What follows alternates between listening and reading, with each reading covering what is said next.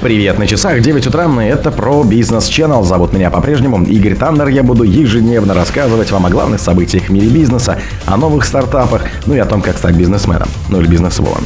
Яндекс.Го зарегистрировал юрлицо в Узбекистане для локализации услуг. РЖД отвергли данные о дефиците запчастей для ласточек и сапсанов. Уральские авиалинии не согласились условиями выкупа самолета. Яндекс начал тестировать запрет на подачу такси в места без остановки. Глава Блэкстоуна заявил, что сотрудники на удаленке мало работают. Авиадиспетчеров вывели из простоя на фоне восстановления полета. Спонсор подкаста Глаз Бога. Глаз Бога это самый подробный и удобный бот пробива людей, их соцсетей и автомобилей в Телеграме. Яндекс.Го зарегистрировал юрлицом в Узбекистане для локализации услуг. Сервис такси Яндекс.Го зарегистрировал юридическое лицо в качестве налогового резидента в Узбекистане, сообщил руководитель Яндекс.Го в СНГ Кирилл Свинцов. По его словам, компания с 1 декабря локализует свои услуги в стране. Компания уже зарегистрировала юридическое лицо, находится в налоговом реестре. Теперь мы завершаем все процессы, находимся в постоянном диалоге с ГНК. Налоговым комитетом республики, рассказал он. В начале октября 23-го налоговый комитет Узбекистана потребовал от Яндекс.Го зарегистрироваться в качестве налогового резидента страны, а также предоставлять клиентам автоматически формируемый фискальный чек. В противном случае сервису грозит блокировка. В сентябре власти потребовали от зарегистрированной в Нидерландах компании операторам сервиса Яндекс.Го в течение двух месяцев привести свою деятельность в соответствии с законодательством страны. РЖД отвергли данные о дефиците запчастей для ласточек и сапсанов. Сведения о прогнозируемом дефиците деталей для обслуживания поездов «Ласточка» и «Сапсан» из-за ухода из России немецкой компании Siemens недействительны, говорится в сообщении РЖД. Компания наладила сервисное обслуживание поездов и ремонт подвижного состава своими силами.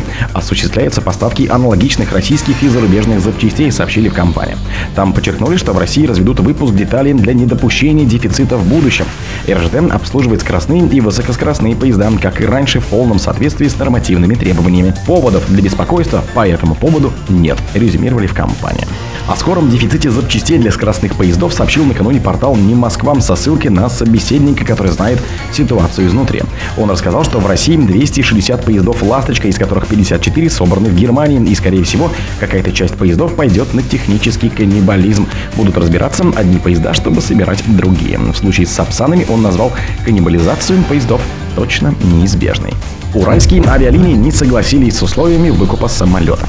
Уральские авиалинии и чартерная авиакомпания iFly не смогли переоформить иностранные самолеты в российскую собственность, поскольку их не устроили жесткие требования по лизингу воздушных судов, сообщает коммерсант со ссылкой на три источника в отрасли. Авиакомпании не согласны с условиями контрактов. По словам собеседников издания, им предложили оформить финансовый лизинг, при котором самолеты перейдут в собственность авиакомпании, оплатить 30-40% от стоимости лайнеров в качестве депозита и ежегодно переводить фиксированную долю своей чистой прибыли тоже 30-40% в качестве выкупа. Новым собственником самолета должна стать лизинговая компания НЛК Финанс подконтрольной Росавиация. При этом Аэрофлоту предложили оформить операционный лизинг, по окончанию которого самолеты возвращаются собственнику. Коммерсант отмечает, что пока неизвестно, кто именно сформулировал такие требования к частным перевозчикам. По словам близкого к Минтрансу собеседника издания, на таком сценарии настаивает Минфин, а сами условия могут быть доработаны. Вместе с тем, источники в правительстве рассказывают, что финансовый блок дополнительных условий не выдвигал. Яндекс начал тестировать запрет на подачу такси с места без остановки. Сервисом Яндекс Такси внедрил новый алгоритм подачи автомобилей такси в Москве. Если машину вызвали в точку, где остановка запрещена, то пассажиру придется дойти до места, где это разрешено. Об этом рассказали несколько источников на рынке такси и подтвердили в компании. В Москве есть несколько оживленных улиц, где остановка автомобилей запрещена, например, Новый Арбат. Если пользователь пытается заказать туда машину, приложение предложит ему пройти несколько метров до точки, где ограничений нет.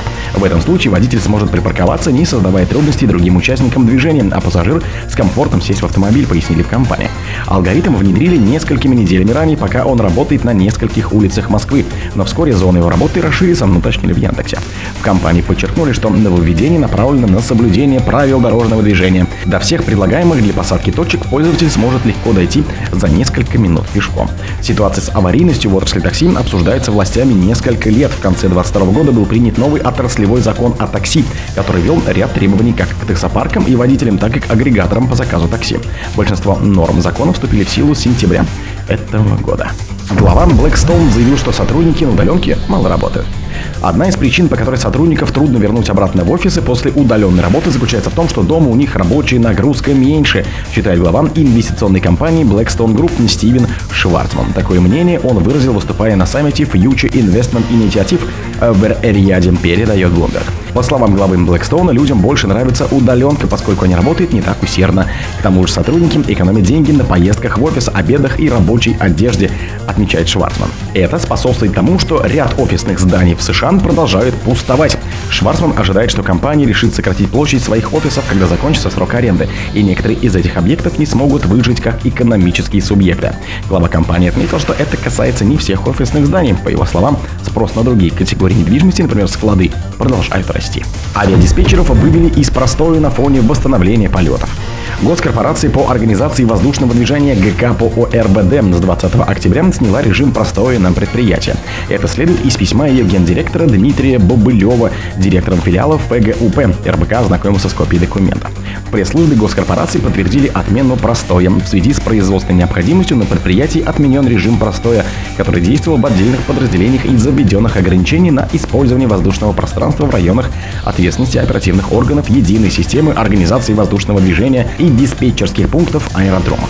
ГК по ОРВД – это провайдер аэронавигационного обслуживания в России. Организована в форме ФГУП, находится в ведении Росавиации. Госкорпорация была создана в 1996 году для создания аэронавигационной инфраструктуры и обслуживания перелетов. О других событиях, но в это же время не пропустите. У микрофона был Гертар. Пока.